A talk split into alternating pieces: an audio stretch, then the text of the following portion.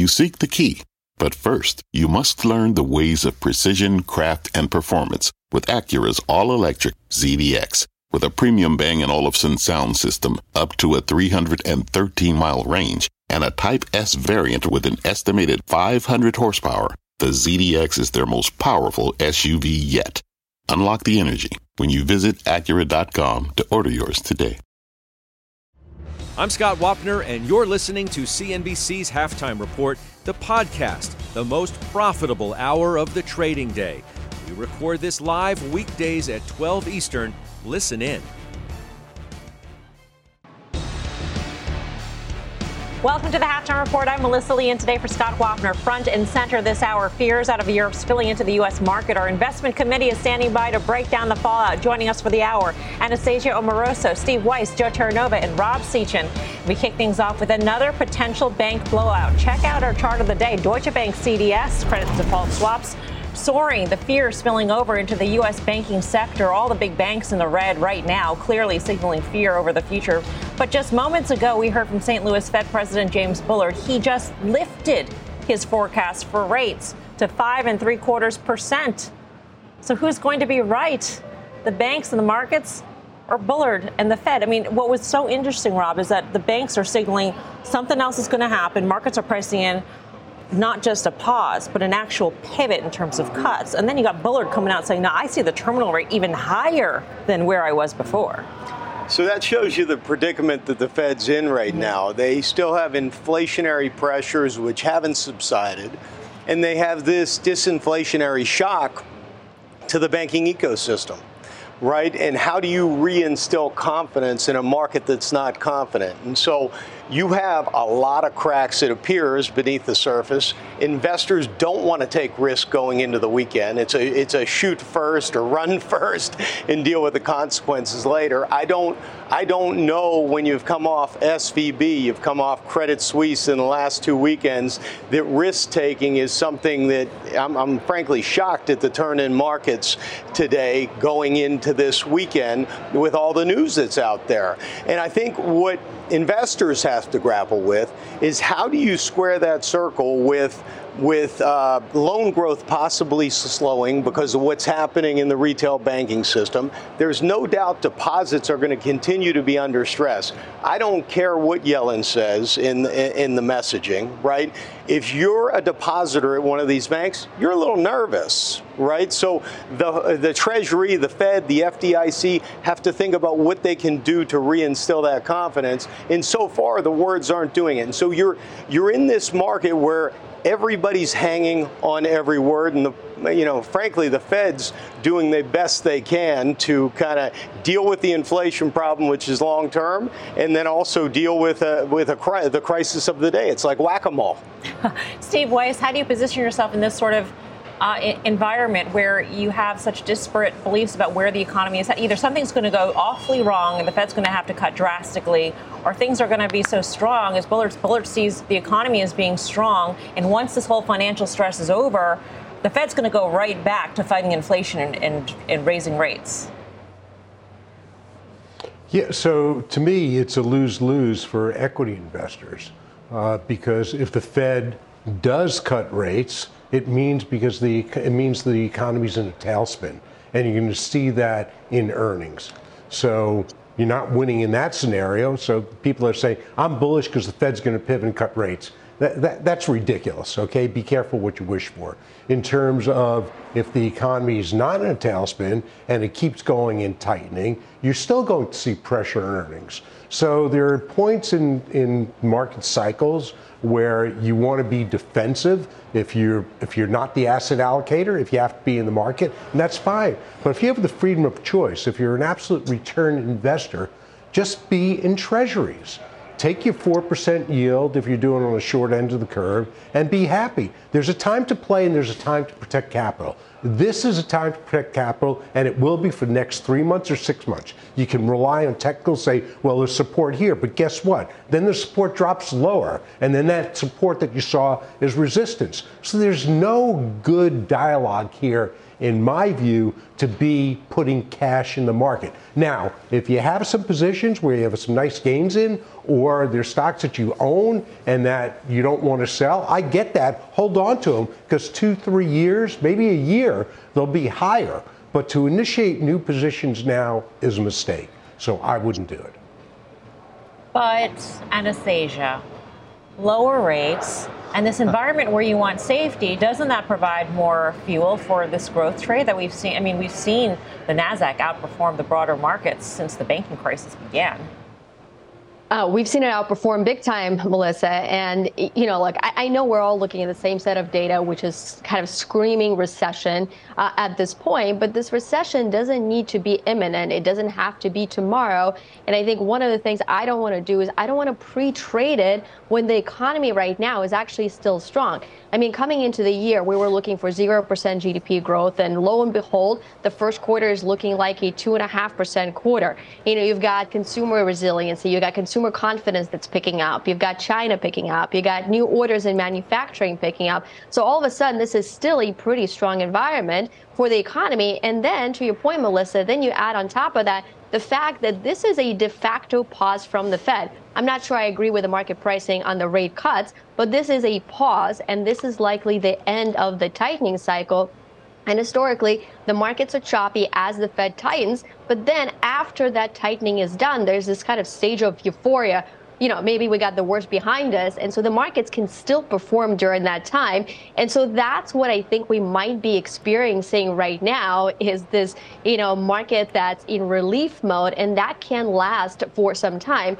And to your question, Melissa, you know, which one is the Fed, you know, who's going to be right, the banking sector or the Fed? You know, the market pricing, I think at the end of the day, the Fed will pay attention to the banking sector because, as Fed Chair Powell said, the fact that uh, banks are in turmoil today means they're going to tighten credit conditions, and that in and of itself take care takes care of some of the rate hikes that might have had to do otherwise. So no matter which way you look at it, we're likely at the end of the uh, rate hiking cycle, and that can support the growth trade. The tightening of credit is something that we're not necessarily thinking of as sort of a de facto rate hike. Mark Zandi of Moody's yesterday, I spoke to him on the exchange, and he said that he sees what has gone on so far as causing the equivalent of two to three rate hikes, Joe. So that's sort of interesting to think about that that we might be facing a credit tightening that would be the equivalent of two to three rate hikes on top of the lagged effects of the rate hikes that are in the pipeline. I think that's rather obvious, Melissa. I think that's been been you know over the last several weeks clearly being messaged from the bond market. And just look at the spread between a two and a ten, which has narrowed that inversion down to 35 basis points. That's clearly signaling that there is a deflationary economic contraction ahead, and a lot of the work that's needed to be done by the Federal Reserve is ultimately going to be done by the economy and the bond market itself. But I, I just think collectively listening to, to the commentary from everyone, I think the hardest thing to do right now is to forecast the next 10% in this market.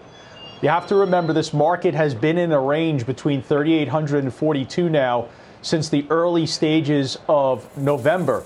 And you have a, a tremendous amount of capital, $5.1 trillion that's now sitting in money market funds what that has done is that's drained participation, it's drained liquidity from the market itself. You're seeing the bid offer spread widen. There's less uh, of an ability to execute on an order, whether it's in equities, credit, or derivatives themselves. So I think investors ultimately need to keep that in mind. Liquidity has come out of the capital markets. The Federal Reserve better be paying attention to that.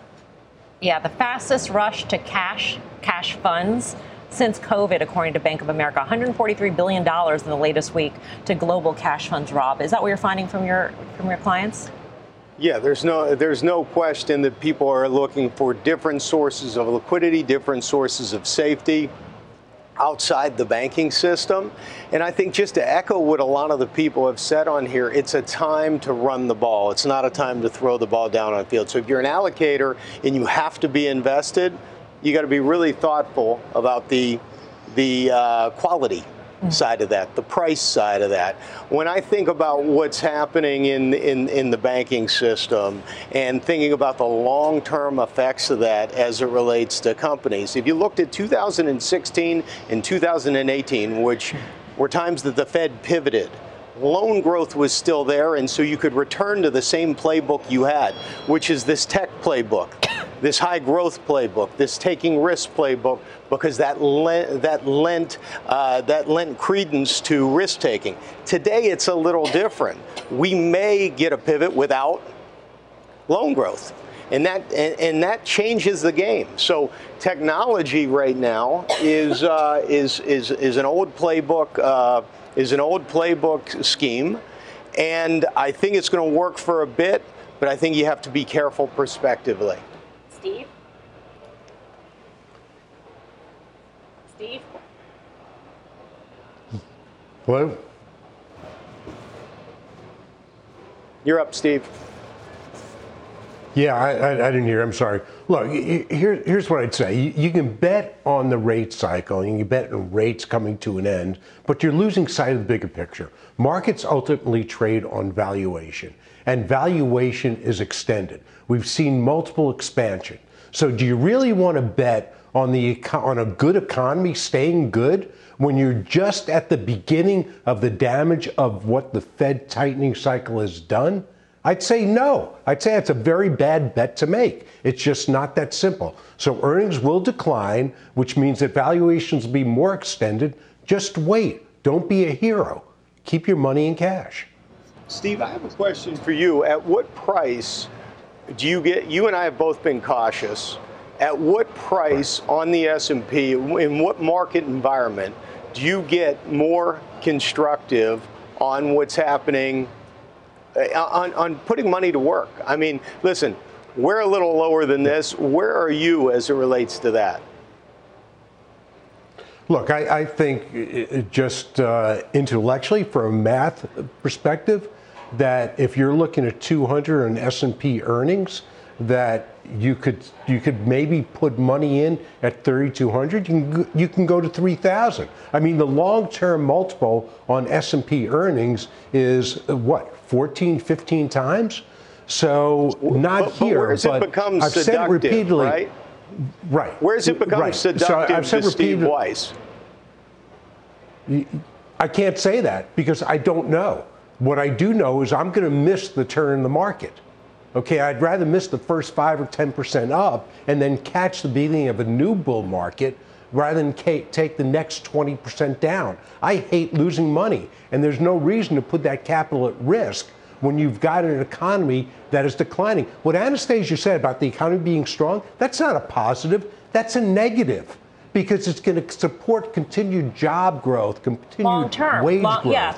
But okay. right now, but right, right now, so she's talking, and I don't want to speak to I don't want to speak for right. Anastasia. We'll go back to her, but she's saying that we're in a period where it's sort of Goldilocks. We're in a period where things are but actually still pretty good, and you don't want to miss this sort of euphoria. But right now, Steve, right now, but, why why aren't we? Rates are low.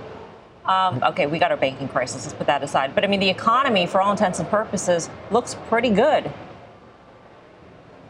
Here's where I, we're not, because it takes a year, it could take as much as 18 months, but it takes a year for Fed tightening cycles to impact the economy. So if you think the impact of the economy begins and ends with SVB and Signature Bank, then party on, okay? But then I'll find you on a street corner begging for dollars because that's not the full impact of it. The full impact of it is companies like we've seen with the big internet companies cutting jobs. You'll see more of that you'll see order rates slow. So we're already seeing that. Used car prices coming down 13%. So you see more and more of that.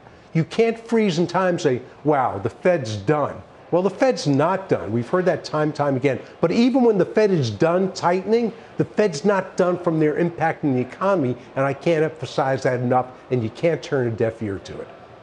Well, well I, I, do. I want, to, I want to go back to you. Yes, Anastasia, I, I do please. agree, Melissa, that uh, you know, the, the Fed, I think the Fed is done, but the impact on the economy is not done. And one of the things, one of the new metrics that the Fed has given us to watch over the coming months is what do the banks do in terms of credit conditions? And we know exactly what they're going to do. If you look at the last senior loan officer survey, you already saw that a great percentage of banks has been tightening uh, their loan standards and they've been demanding a higher spread uh, over their cost of funds on the loans that they're underwriting. So when we, and by the way, this survey was done in January. The results of it were released in February. So when we get the next result, which is going to be in May, I suspect we're going to see an even greater tightening of financial conditions. And all things equals, this does mean that loan growth is going to slow down ahead. But guess what? It's slowing down from a pretty fast clip. It was expanding at 10 or 12 percent year over year for some categories. But I think when the Fed looks at this and when they see that the credit cycle is turning here and turning down, that should give them enough reason to pause. What I'm saying, I, am not, I, I can't play this out for the next six months to a year right now. But what I'm saying is for the next quarter or so, all of a sudden you have the economy that's still resilient and companies, by the way, have cut back their earnings estimates by a lot. I mean, if you think about the S&P 500 estimates for this year, they were supposed to be $250. They were cut back to 224. So we already saw a 10% earnings revision, and you typically see a 13% median revision in a recession. So, and the economy has been surprising to the upside. So I actually think the near-term scenario is we hopefully get this Fed pause and companies may sound a little bit more upbeat on this exact economic environment than they did in the beginning of the year. So this is why I say for now the stocks are hanging in. And Melissa, valuations have corrected. You know, you look at the Nasdaq; it was trading at 35 times earnings, uh, kind of at the peak of you know post-COVID environment. It is at 22 times today.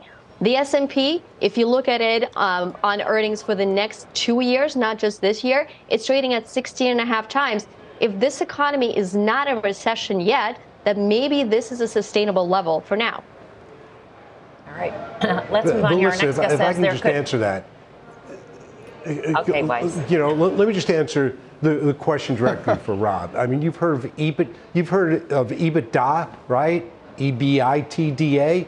Well, I believe that you should be using EB um, A um, R or AU. Earnings before earnings before analysts analysts are real. And they're not real. So until you until you stop seeing analysts coming out and raising their price targets on Nvidia, you know, from 350 to 400 or whatever they're doing, the market's not going to settle down. So again, this is a moment in time, the valuation today. It's not the appropriate measure because right. earnings are going to come down, making this valuation much higher.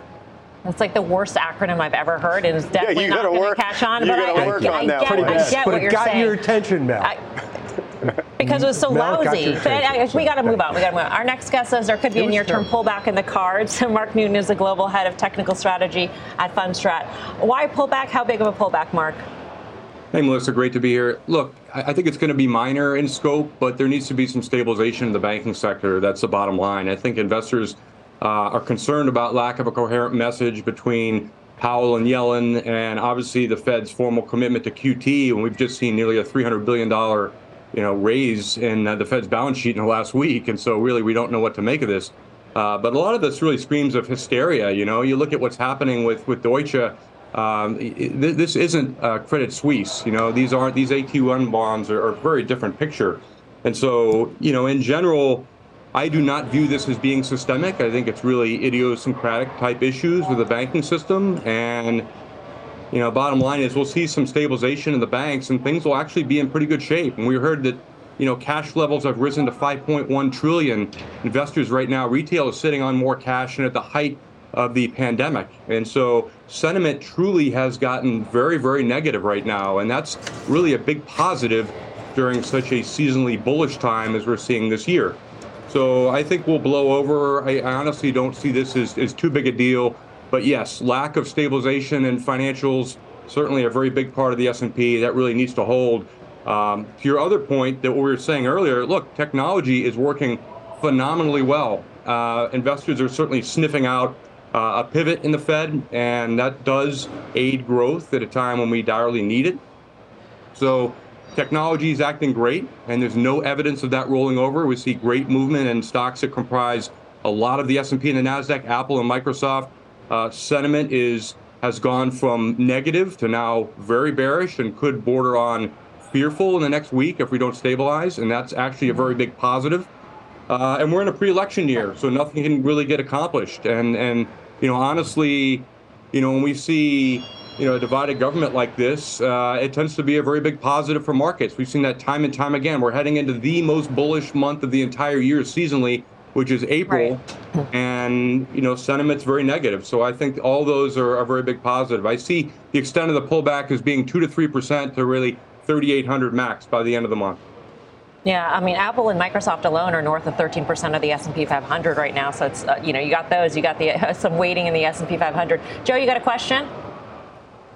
I, I do, Mark. Good to see you today. Mike Santoli's done a great job on the network talking about the pattern that currently exists where you have the October low and then you have the retest in March. And if you go back historically, that generally signals that that October low was the low in the downtrend. Um, how do you see that, and can you provide some historical context to when you get the October low, March retest? Where's the market go from there?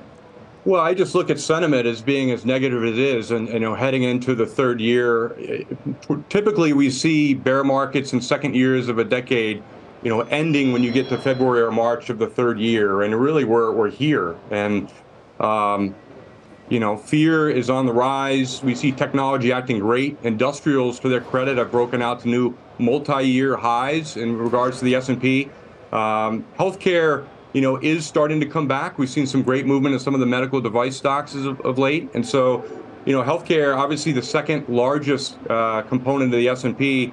Uh, healthcare and technology are very important. We need to see some stabilization. If financials can hold in the next week or two, and I think they can, uh, that's going to be. Mark, I don't. Deep... Mark, I... go ahead. Mark, I, I, just want to st- I want to stop you for one second because I want to ask the question another way. I guess. Yeah. What are the months of the calendar year? In which the market generally tends to bottom on a historical perspective? Is it October? Is it March? Well, it is the fall, and typically it bottoms during times of fear. It can be anywhere from, from August through October, and you know we've seen that um, great rally that was completely unexpected by investors in January, and we've given some of that back in February. Uh, technology was positive throughout that whole time, and that is also important. So, you know, seasonally, it's important for investors to recognize that. You know, you rally into the spring. Normally, you have a correction in the second, the third quarter, and then you rally towards year end. I think this playbook is happening all over again. Mark, thank you. Mark Newton, thank you, Melissa. Have a good day. Up next, our call of the day. Netflix adding to this week's gains following more bullish analyst commentary today. We'll break it down when halftime returns.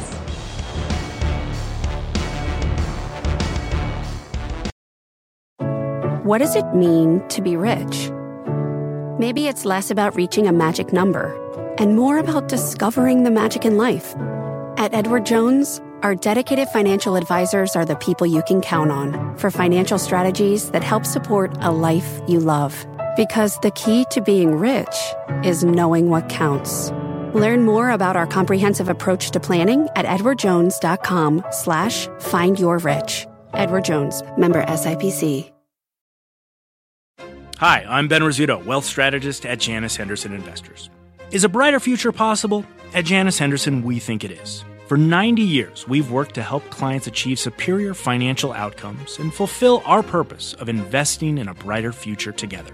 We know that this means our thinking and our investments are helping to shape millions of futures. At Janus Henderson, we are committed to helping you invest in a brighter future for the next 90 years and beyond. To learn more, go to janushenderson.com. Welcome back to the halftime report. Let's get to our call of the day. Shares of Netflix higher again on positive commentary, this time from Bank of America. Let's get to Julia Boorstin with the very latest. Julia. Melissa, that's right. Shares of Netflix up another roughly 2% today. This after surging 9% yesterday. Bank of America out with a note this morning maintaining its buy rating on the stock and its $410 price target. Stock's just at 326 right now. Um, the saying Bank of America saying, quote, Netflix is poised to outperform driven by three main catalysts still significant subscriber runway, ramping of its AVOD or ad supported streaming offering, and upside from password sharing crackdown. This comes after yesterday a report from a company called Yipit showed that Netflix's crackdown on password sharing in Canada is driving an acceleration in subscriber additions. Bernstein saying of that behavior of Canadian subscribers that it bodes well for a crackdown on password sharing here in the US. Now, just last month, the company rolled out the new password protocols for Canada, New Zealand, Portugal, and Spain, but we don't yet know when these new protocols will launch here in the US. Melissa? All right, Julia, thank you. Julia Boorstin. I think I believe Canada is the second largest market for Netflix outside the United States. You don't like any of these. You don't like the whole bunch, Rob. Yeah, well, I like being a, a customer, but not necessarily Not owning, not necessarily being an investor. I mean, when we screen these companies, we screen on fundamental metrics, and they just don't screen well relative to the others that we look at. So, like free cash flow margin, Netflix is at five percent, 13% return on invested capital. Okay, but when you look at companies like Google, free cash flow margin 21%, Meta 16%, and you know higher returns on invested capital. So, you know we're fundamental investors even in the growth spe- growth category, so growth at a reasonable price, and ultimately we've just not got interested based on price. Now, what I would say mm-hmm. a lot of companies that start to return and think about profitability, then they're going to start to show up on our screens fundamentally. Right. And So we maybe might get it. maybe it's a matter of time Might for be Netflix. tomorrow's business for us. Uh, Weiss, where do you sit on Netflix, which has been a laggard compared to its uh, big cap peers? Yeah, so uh, so Netflix is starting to get cheap again, but recent move has taken away from that. But but streaming is just a very very expensive business. Netflix has been the closest to getting it right, but the impact on the others from their from paying for their uh, you know reduced pricing because of the ad version of it, that's hitting the other. So uh, you can't distinguish that comment from what's happening with Disney today, which is taking a hit because let's face it, if my view's right and the economy is declining, the consumer's wallet's going to get a lot thinner, so they're going to look to cut costs. So having all these streaming services again, it's just not going to be an option. So I think you'll see continue to see winners and losers, but like like Rob, I'd wait for a better entry point in Netflix. Joe, how about you? Disagree. Disagree with both Steve and Rob. I think when you look at Netflix and you're studying price, let's go back and remember last April when they reported earnings, they had a significant price gap.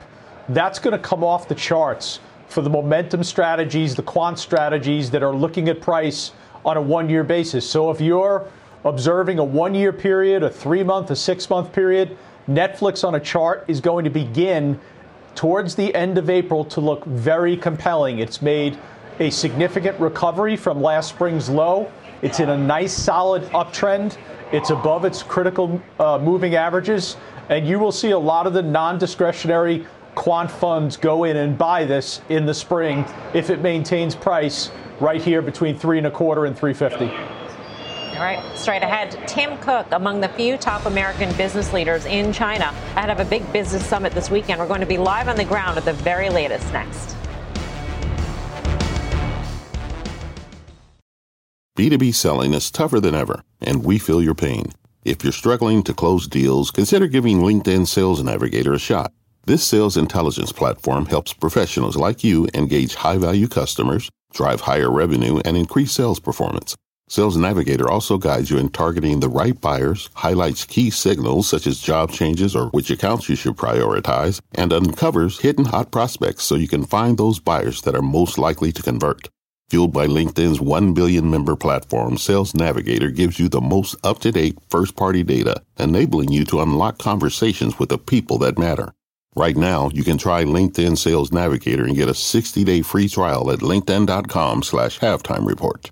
That is linkedin.com slash halftime report for a 60 day free trial. Let LinkedIn Sales Navigator help you sell like a superstar today. Just go to linkedin.com slash halftime report and get started.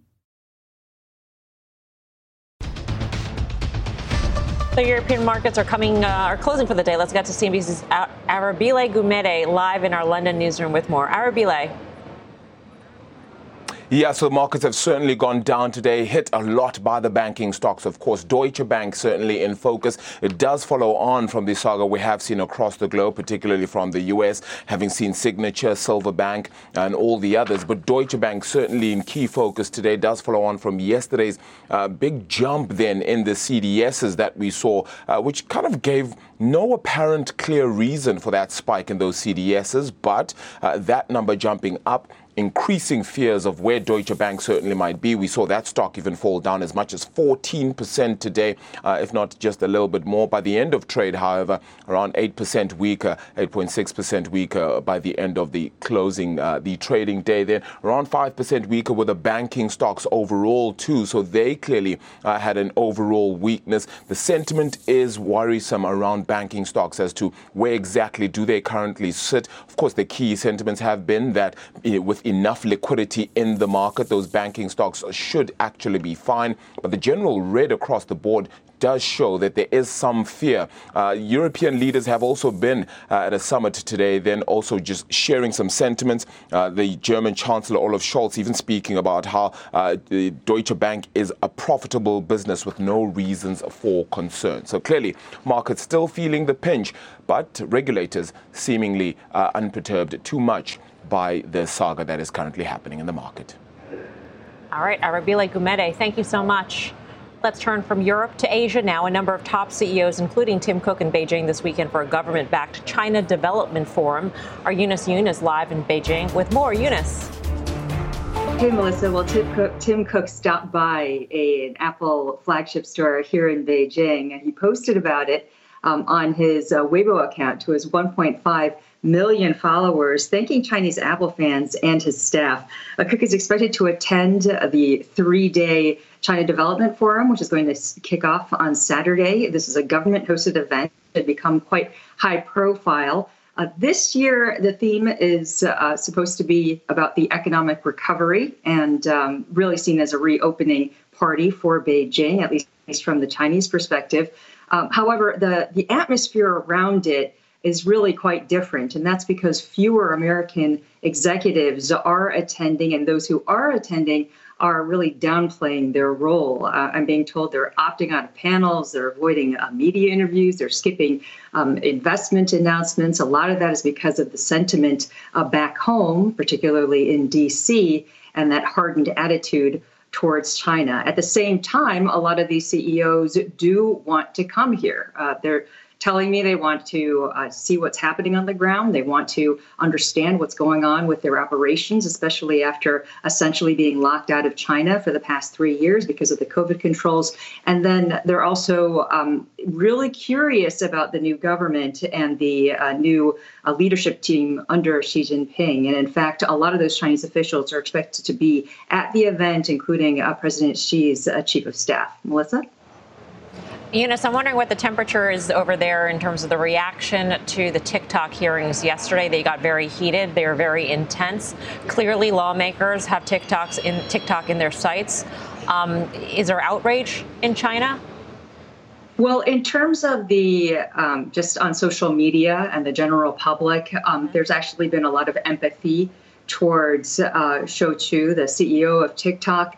Um, people were saying that um, there was just so much hostility directed towards him. From a government perspective, the foreign ministry um, uh, denounced the U.S. Congress's um, stance, um, really citing one U.S. lawmaker um, as uh, saying that that oh I blanked out right now on what the U.S. lawmaker said, but oh that right that it was a witch hunt against uh, TikTok, and so uh, basically saying that uh, this is the, the Chinese perspective. But they also uh, were repeating that ch- the Chinese government um, doesn't in, hasn't in any way ever asked a Chinese company to. Um, to uh, kind of look into data or collect data on um, on individuals or companies in other countries that, that would breach local law. Um, but you know, I think at, at sometimes uh, just because TikTok is trying to distance itself from the Chinese government, having the Chinese government so vehemently defend them um, doesn't necessarily work in their favor. All right, Eunice, thank you. Good to see you, Eunice Yoon in Beijing, where it's the wee hours of the morning over there. So, um, Anastasia, you say that the real trade off of all of this uh, is is onshoring, the move to onshoring. It, it is. I mean, look, this is a regime change, especially for big tech that has been exposed internationally. I think China is very much in defense mode in terms of protecting its national interests, its data, and so is U.S. and frankly, rightfully so.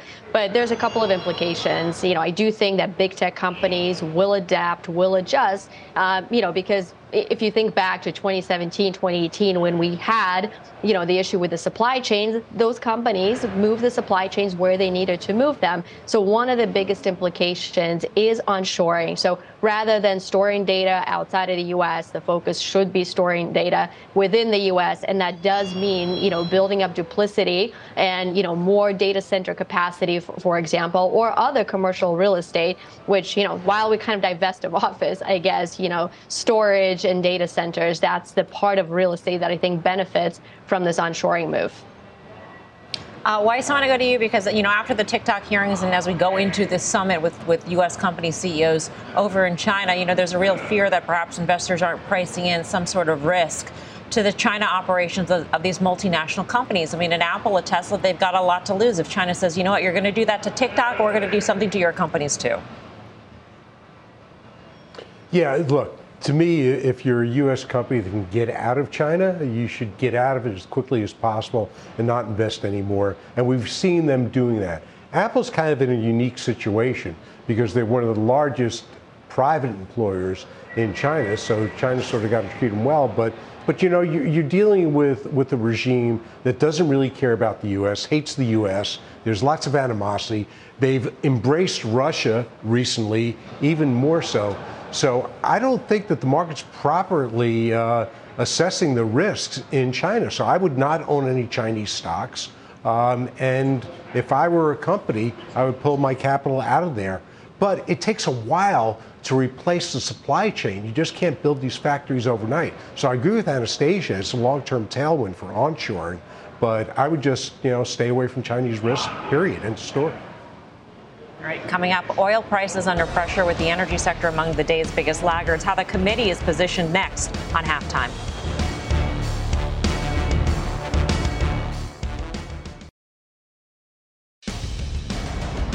Oil prices falling today with Brent and WTI crude down by about 2%, extending yesterday's losses. Uh, Joe, you have a lot of energy exposure. The U.S. has indicated that it's not going to immediately refill the SPR, which is uh, leading to some of this pressure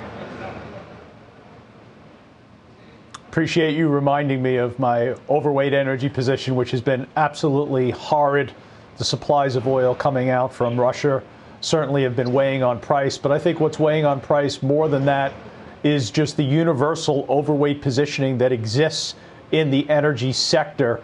Um, what's interesting is on the pure commodity side, when you're looking at CTAs that are trading oil, refined products, and natural gas futures they are now maintaining short positions. So, Melissa, that's almost your last line of defense as you stare at your overweight energy position and realize uh, that it is certainly underperforming the rest of the market and technology in particular.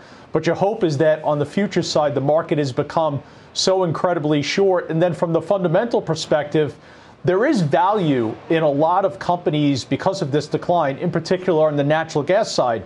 So you have to conceptually introduce the possibility that we will see an increase in M&A activity where larger oil uh, E&P companies will seek to gain access to direct shale plays, uh, specifically targeting a lot of these natural gas companies that have declined so significantly. But no doubt about it, there's significant stress in maintaining an overweight positioning in energy, and you're really down to your last line of defense before you realize you're going to have to reduce that sizing back to at least market weight. Are you re- are you realizing that, Rob Sechan? I mean, misery loves company. You're also overweight energy, so yeah, it's, Joe's it's not, not, alone. It's not our Joe's favorite not place to be uh, right now, but it was our favorite place to be last year, and we realized that some of this is technical, hedging around recession fears. Some of its positioning came in with you know these being the fundamentally most attractive stocks out there from a PE standpoint. And you know what? They still are. You've got companies like EOG, which we own, that break even on their oil prices is $32, $32 a barrel. You also have the fact that the greatest cure for lower oil prices is lower oil prices because supply starts to come off. And that's a really important part of what could drive this forward with some really inexpensive businesses. I'm, gonna, I'm not going to kid you. I'm nervous around the recession fears, but Right. the reality of it is you have a margin of safety in price. Yeah. Anastasia, where do you stand on oil, energy? Well, it's interesting that Rob brought up the recession fears because I think that's exactly what's being priced into oil right now. And I do think that's a bit of a near term overreaction. I mean, you saw the prices plunge right as uh, rates were plunging. And just as the rates markets are pricing in rate cuts because the economy is going to deteriorate so much, that's essentially what's happening with oil. We're writing down demand expectations. But let's look at the near term data, which is the pickup in China mobility, for example. If you look at the snapback in traffic congestion in China, it is well over and above the last three years combined. You know, if you look at the mobility in the United States, there's nothing wrong with it. Um, again, the consumer is still driving, the consumer is flying, and the demand for oil is still stable. And same thing in Europe, as Rob said. You know, if you have lower oil prices of gasoline and not gas, all things equal, that should actually prop up demand. So I think we're overreacting on the demand side, pricing in that recession, uh, but I think that's premature. So from an equity investor in energy stocks perspective, I would actually like adding to some of those. You've got the balance sheets, you've got the dividend yields, and again, take advantage of some of that overreaction. All right. Up next, Mike Santoli joins us with his midday word. Halftime. Be right back.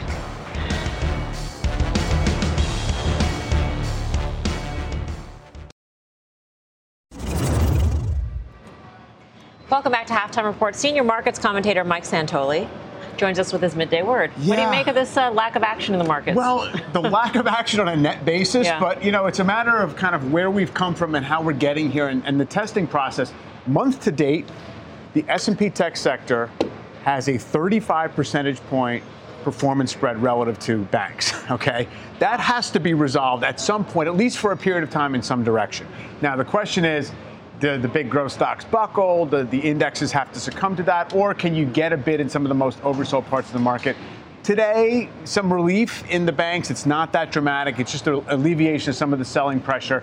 Um, still relieves the bigger question of, of whether the stock market is underreacting to events right now and to the drama in the bond market and what the implications are of all those things in terms of uh, how the yield structure is and everything we're describing. Uh, I don't think it's necessarily underreacting, but it's it's maybe carving out the most comfortable potential path that you can conceive. In other words, it's it's it's it's insulated from a lot of the volatility, but for how long is the question? do you think that the markets are overlooking the, the tightening of credit that is still to come from the as a result of the banking crisis specifically? I don't know that, that the market's overlooking that. I think the market does not have a handle on how to assess that at so this then they say I'm not going to I'm not going to Well, or right it's now not yet because that's what it feels like, right? You have to Oh. wait for it to work its way through, and you're coming from a high nominal growth economy. It seems like things have been held, holding together in terms of the here and now, Mm-hmm. in terms of growth. But uh, I do think that's why people are on edge about it. I mean, clearly, it's one of those big unknowns. You just don't know whether uh, you can set it aside, or you, and by the way, people have a lot of cash. I think that's They the do. other piece of it. So you, you, people have enabled themselves to feel okay, either sitting it out or riding it out. Yeah, Mike, good to see you. Thank you, Mike Santoli. All right, well, the committee is getting ready to grade your trade, but first, as we head to break, a message from NYSE President Lynn Martin as CNBC celebrates Women's Heritage. What I would love others to learn from my personal journey is don't be afraid to take risks. Don't assume your career has a linear path. Mine certainly didn't. As someone who started their career coding, I never thought I would be president of the New York Stock Exchange and leading the world's largest global exchange. So don't be afraid to take the non-linear path in your career.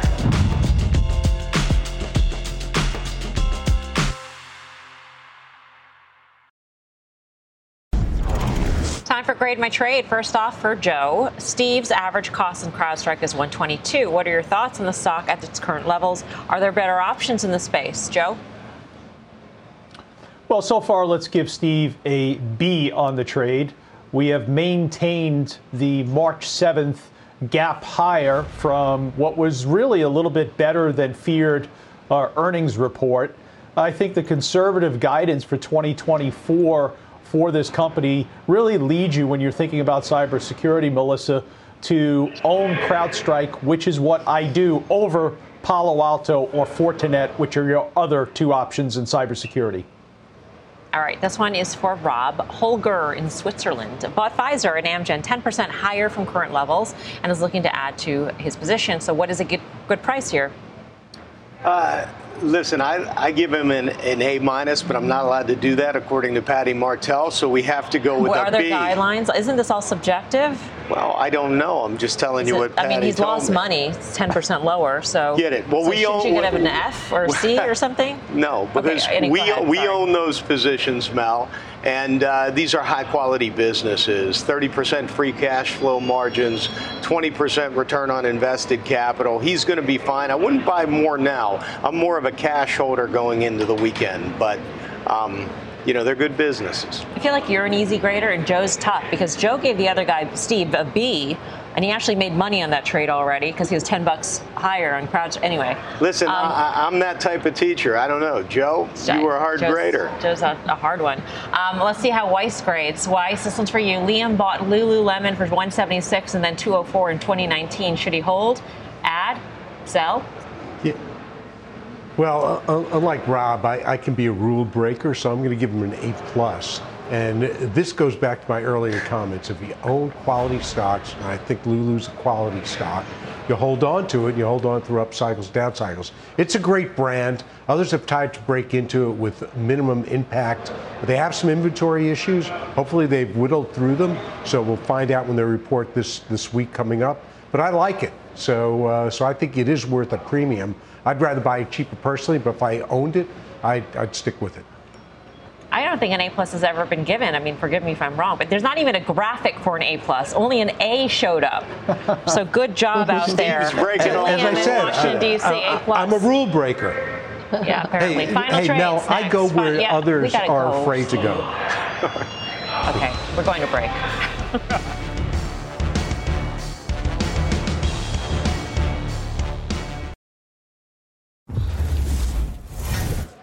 Final trades, Anastasia. Uh, I'm sticking with the NASDAQ. I think the sector benefits, obviously, from the reset in rates um, and potential for M&A. Steve? Bunge. I had bought stock back. I sold it on the pop when it got put into the S&P, and I think it trades between 90 and 100. Joe. Melissa, a lot of sugar cravings during this market volatility. Everyone's eating chocolate. Hershey going towards an all time high. And Rob. Gilead, great way to play defense, and we just added it this week. See at 5 on Fast. The exchange begins right now. You've been listening to CNBC's Halftime Report, the podcast. You can always catch us live weekdays at 12 Eastern, only on CNBC. From their innovative practice facility to unmatched views from the fairway, the PGA of America is helping lower scores and elevate fan experiences with 5G solutions from T-Mobile for Business. Together, we're using AI-powered analytics to expand coaching tools and bringing fans closer to the pros with 5G connected cameras. This is game-changing innovation. This is the PGA of America with T-Mobile for Business. Take your business further at T-Mobile.com/now.